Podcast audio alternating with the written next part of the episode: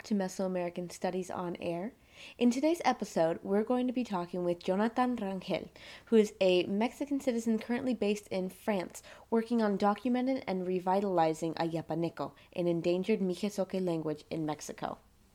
Well, thank you so much for taking the time to share a little bit of your research with me. Um, I know that you are a linguist, but before we dive into that, I wanted to ask you a little bit about what brought you to the field of linguistics. What what got you interested in this topic? Yeah, well, general linguistic, I always was interested about uh, about languages in general. You know, it was fascinated me uh, the different languages and everything has to do with languages since I was in I don't know, probably elementary school and uh, then high school and everything continue my interests. So yeah, that's how I decided more or less that I think that my path should be like something related to languages. Uh, because I was interested in kind of like learning other cultures, learning about uh, other other uh, languages, how people like write other languages, and like how many languages in the world. Like basically diversity. I was interested in that, so that's how like picked my interest, and uh, well, I decided linguistic was a it's a good career or a good um, good field for me. Mm-hmm. And it, it is a fantastic area, fantastic topic to study. So, why don't you tell us a little bit about your most recent work? You just defended your doctoral thesis. Um, what what did you do for that research?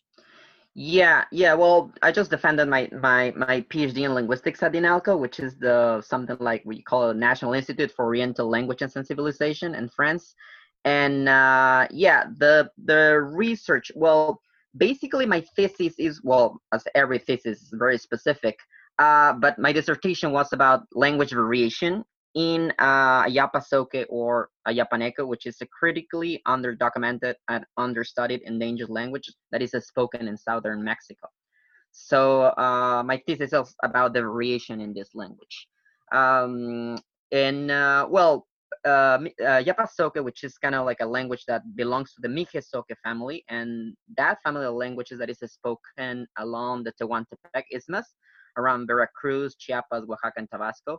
And well, the Yapaneco is one of the languages that is spoken in Tabasco, uh, nearby the Gulf of Mexico. So, uh, and uh, it's it's spoken in a village of approximately 5,500 people and this is kind of like medium-sized village for southern Mexico. We'll say it's not as small, but it's kind of medium-sized.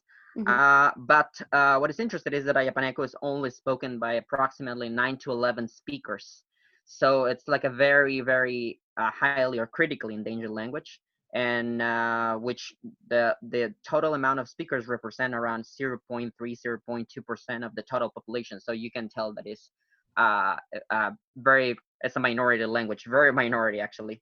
Uh, and uh, uh, also, I mean, all of the speakers are bilingual and are elders because uh, they're older than, I mean, 70 years old and older, up to 95 years old. So uh, that's uh, that's because the language hasn't been transmitted for over 60 years now, mm. and uh, and also the language was very it's very limited. I mean, the use of the language is very limited. People, the speakers, remaining speakers, they use it like a not too much because they don't have who to speak with and uh, and uh, well the language was never written until very recently so basically my research was kind of like jumping into this um, very critically endangered language but specifically working on variation and well i can tell you a little bit more about that but that was the main the main uh, objective of my thesis let's put it that way. Yeah. And that's such such an important topic. There are so many languages that are in danger that are in danger of disappearing completely. Um, so what brought you specifically to ayapaneco? Out of all the languages out there how did you settle on this one? Well uh, the first thing is like as i said one of the things there were a couple things that it was like uh, uh, the well i wanted to study well to work in a language that it was like uh, not very well documented kind of like contribution to that. Well this was one of the languages that in mexico that is were under documented and under studied. So right there we have like a, something that it was like a direct contribution to see what was happening in is this language. I didn't know before starting to work in the language we how many speakers were there. Like i mean i didn't know anything because there was no information um, no mm. very not a lot of literature about it just two or three articles before me like from the 60s and then from 2000 and that's it. So it was like kind of like exploratory. I didn't know what i'm gonna find. So that was the first motivation. I, I knew that ex- that existed but i didn't know what was happening there. So i think that it was more like trying to figure out what was going on in this area or in this language. Uh, and that's like the main one of the main reasons. Uh, but um, in in the terms of the research what it really piqued my interest is because um, and regardless i mean why focus on variation? And i think that's one of the questions because generally when you work in critical endangered languages what the uh, the researcher or linguists do they document it right or describe them. Right. so that's kind of like not to work in a very theoretical aspect of it without any documentation or study previously to that. So uh, i think i try to do the opposite to try to start with a very like a specific point and trying to to see what is going on there. And that's because language variation i mean i noticed something when i started to work on this is that uh, it is a consensus among linguists that language varies all the time. We know that all the language varies that's for sure.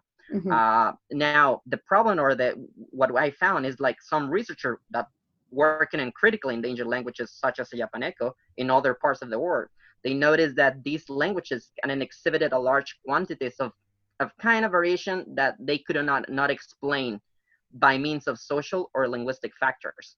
So that was the first thing that I noticed in the literature. Everyone that I was working in this similar context found out that it was pro- the variation for them was problematic to work with, and they didn't know why or what kind of variation was that. Why they of like actually analyze it correctly. So it just let it for later on.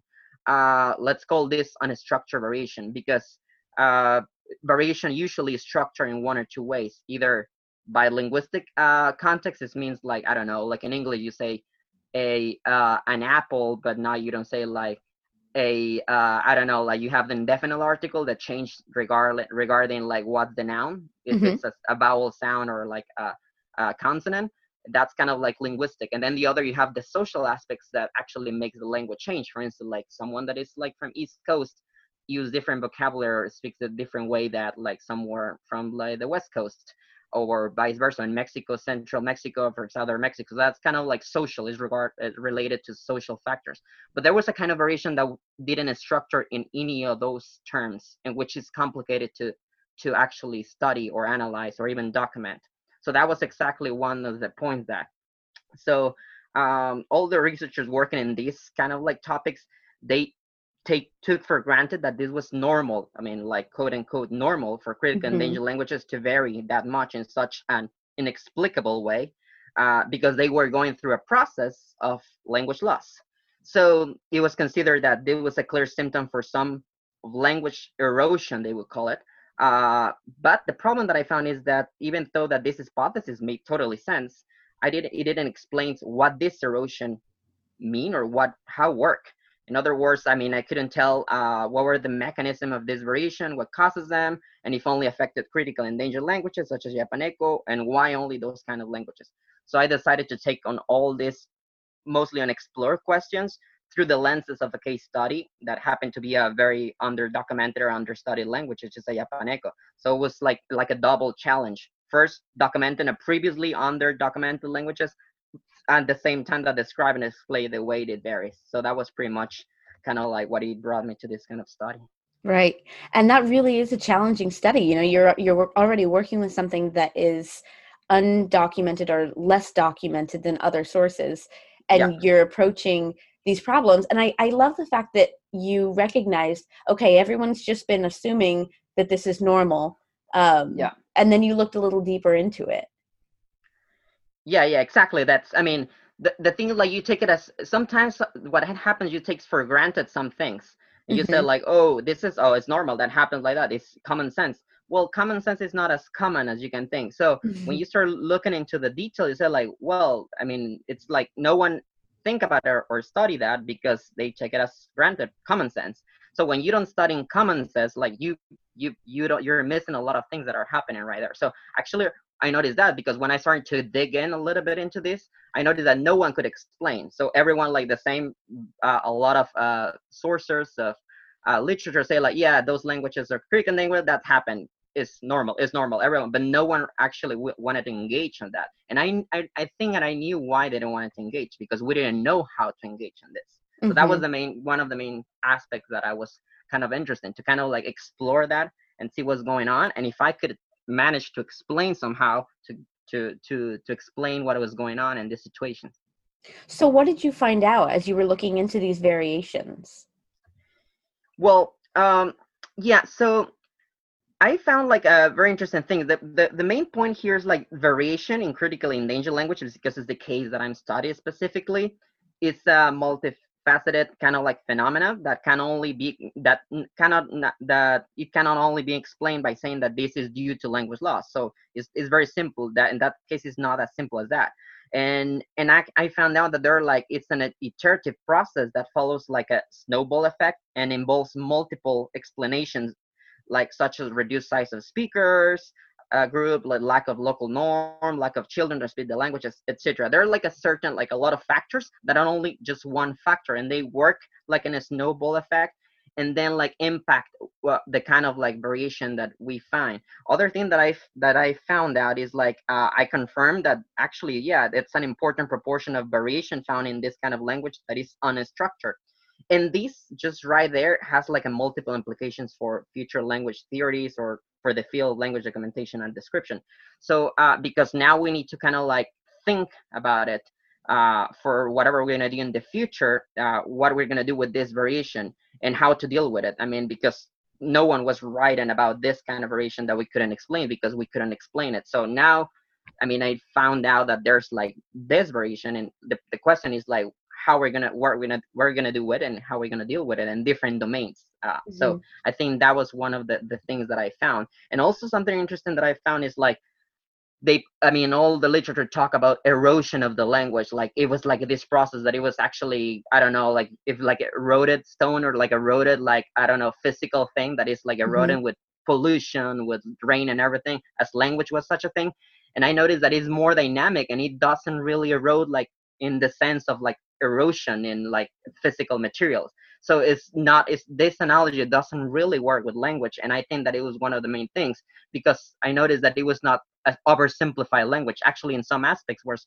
way more complex than a language that is kind of like spoke by millions of people. So uh it's it's very it was interesting to find out that that it was like actually something that it doesn't really happen but we again common sense we think that it's erosion or it's like language loss it's equal to erosion but that doesn't work like that. So like it's something interesting that that i found out. Right. Yeah and i think that's really interesting. It and i think it's important that you found that this metaphor might not be the best way to describe language loss. No yeah yeah yeah yeah. Mm-hmm. yeah so i mean there's like different um speaking of the metaphor i mean like well we we can think about we can talk about more about it but what it's uh, well the metaphor uh, other metaphor associated to this the language loss is that um, is that uh, well we we think also i mean people ev- evokes very often the analogy that language dies and and i think that we need to rethink that. I mean not to say that language because language doesn't die in a biological sense. So I think that I mean we will say better that they disappear from language practices or repertoire of a group of people of community. Mm-hmm. So that's what is happening, and it's not die in a biological sense because actually language do not disappear due to natural or evolutionary causes. Actually, language loss and revitalization is also multifaceted, and uh, the causes of language loss are very rarely, if not even never exclusively linguistic. And i think that it's very important to mention that that uh, is the language doesn't disappear because the evolution dictates that language has to disappear as if it was a species of animal or a kind of like biology um, situation. So i think that this is another another uh, thing that we need to kind of like uh, talk about it. And i think it's important to mention it as because this is the year international year of indigenous languages. Mm-hmm. uh, and uh, and i think that it's, it's it's important to bring awareness about this phenomenon of language loss that is not as simple as we don't think and it's not like uh, biological in the sense of biological uh, explanations either. So that's something that important to kind of like uh, think about it. Right. So and that brings me to a question that i had. So i have quite a few links that you were kind enough to send over to me where you have other interviews with Mexican news stations and you've done mm-hmm. different segments and interviews. And I'm going to post those onto the web page for anyone who wants to see those. But I wanted to ask you in the case of Ayapaneco, in one of the news segments, it talked about how the teachers have accepted that the language might not make it. Um, mm-hmm. But they're still teaching to to provide this awareness to show that we've done what we could to save the language or to at least document it.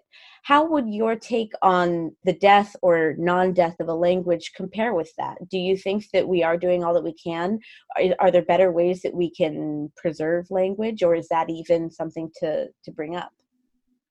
Yeah, well, uh, the the first thing to do, like I think that it's clear. I mean, uh, another misconception uh, taking advantage of this point is that uh, we researchers, I'm talking about researchers, we do not save languages. I think that the future of the language is in the hands of the communities that own those languages, mm-hmm. and precisely in this case, you can see it uh, because at the end of the day, is there that they're going to decide what to do with their languages and how we're gonna do th- those those things. And like we what we can do is like i mean like researchers to provide evidence-based information support them and the, in their efforts to document or revitalize their language.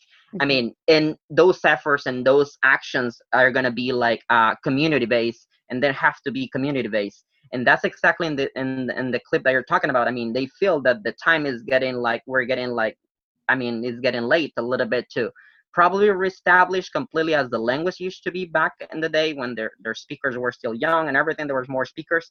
But that doesn't mean that it's not going to be possible to do other things. I mean a point here is like that those classes of languages provide something very important which is an, a space public space for the remaining speakers to actually connect among them because before they were like isolated for age and like uh, I mean, physical conditions they were isolated. And this is mm-hmm. this classes works as a space for them to kind of like reconnect with their language too and among them.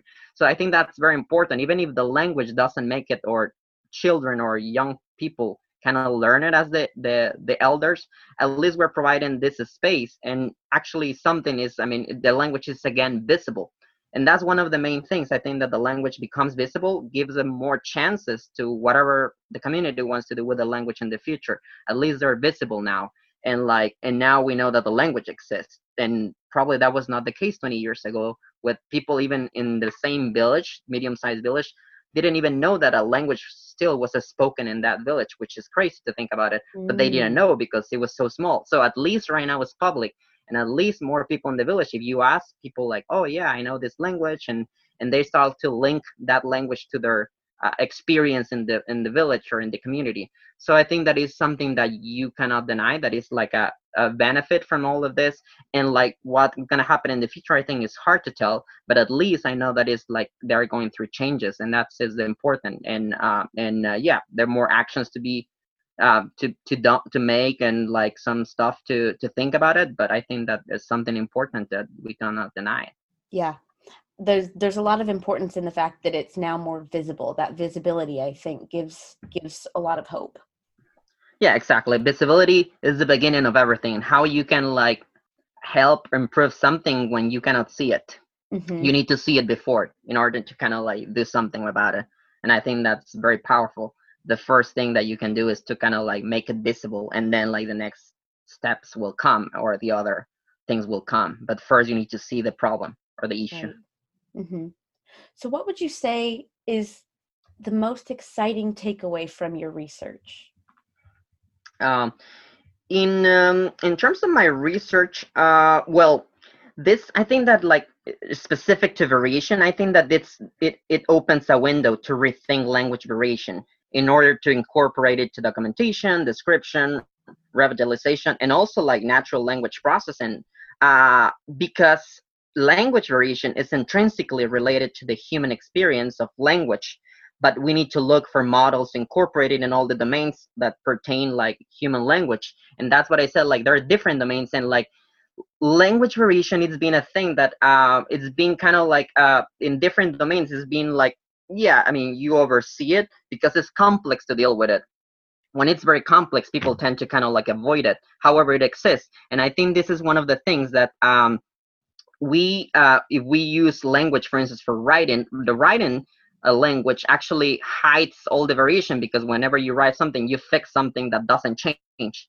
but language variation mm. in the orality which is reality of the every language in the world that is spoken there's variation and like we have a lot of problems to incorporate understand and like kind of like incorporate this variation into uh, into any other areas. For instance, I was mentioning natural language processing is very important because all the models for natural language processing are very probabilistic, and sometimes the variation is not very probabilistic. And like I know, for instance, like uh, you know, like uh, all this uh, Google Google Assistant and everything, they have they struggle a lot with variation. I tested myself, and I can tell that they struggle with different accents and different vocabulary, and that's because they are not programmed for dealing well with variation so mm. we we see that there's like i mean there's a lot of like uh, a lot of issues here re- regarding to variation and that uh, and with this study i think that we have to rethink variation in a different ways. And that will help us to actually deal and use the language and i mean in the way that it actually is because language is equal to language variation is the same. I mean it's part of it. You you cannot hide it. Right. Yeah i think there's um there's definitely some truth to the to the comparison between language and a living thing, right? Just because it's in constant interaction and use by human beings. Yeah. Yeah, yeah, exactly. Like it's part of the it, it the thing is like like variation is kind of like part of the the the human experience of language. So mm-hmm. that's something that you cannot separate and completely and i think that's one of the, the things that uh, and and you see it and the, the interesting thing about the study is like we see variation in languages with millions of people and we see variation with a, such a small language with all the people live in the same uh, and the same village. They know each other they have the same religion they're very homogeneous in social terms. So that tells you that like that's something universal about language that it's right. like varies. Maybe i should add about um, about uh, yeah endangered languages about critical endangered languages that that's something that it's uh, important to to mention that I didn't mention that actually languages in the same case as Ayapaneco represents about 10% of the languages of the world actually right now in this moment we're speaking. Wow. So so 10% of the languages probably in 10 years or 15 years um, maybe le- less it will be like another 10% maybe we're going to reach 20% of the languages in the world soon that is going to be in the same situation. That means a language with very few speakers in proportion with the larger community. The speakers that are bilingual and their elders no transmission for decades probably limited use of the language uh, and some of them under underdocumented. So whatever we do right now in this case uh, if we figure out how to analyze the study and also like revitalizes languages is is gonna be something important because like for the next for, for the next years we're gonna have more and more languages in this same situation. So uh, i think that's important to mention because like if the case of Ayapaneco or languages such as japaneco is not actually very few of them actually there are a lot of them in the world and we need to kind of like uh, approach in a different ways these languages and trying to figure out what to do. Mm-hmm. absolutely there's a lot that needs to be done. And i think i think this brings us back to what we were saying earlier right about visibility. It's important that we make sure that these languages are visible and also valued for what they are um, even if they're not considered one of the you know the the big major languages that makes the world go round on a on a large scale yeah, yeah, exactly. The facility, actually, uh, that's what I've been doing all this year with like a lot of outreach and trying to talking about this specific kind of languages, the critically endangered languages, trying to kind of like actually talk with people. I mean, sharing my uh, experiences and everything because I think it's important, something that we don't talk about it a lot. I mean, or we talk about endangered languages, but we don't talk in this level of detail. We don't talk about these languages that are about to disappear in that like similar conditions and we don't talk why and we don't know what we're doing and how like i mean there's a lot of questions and we don't talk a lot about it. Uh, but yeah i think that this year was a lot of like to trying to make them visible. And to, by trying to make them visible probably we can start thinking you know or uh, thinking ways of doing something. Right. Yeah. Awesome. Well thank you so much for taking the time to come on here. It was really great getting to talk to you about your research. Thank you so much you can find links to Jonathan's research as well as other interviews that he's had on the Mesoamericanstudiesonline.com website. In the meantime, stay tuned for next week's final episode of Season 1, where we interview David S. Anderson about his work fighting pseudoarchaeology. Thanks so much for listening, and we'll see you soon.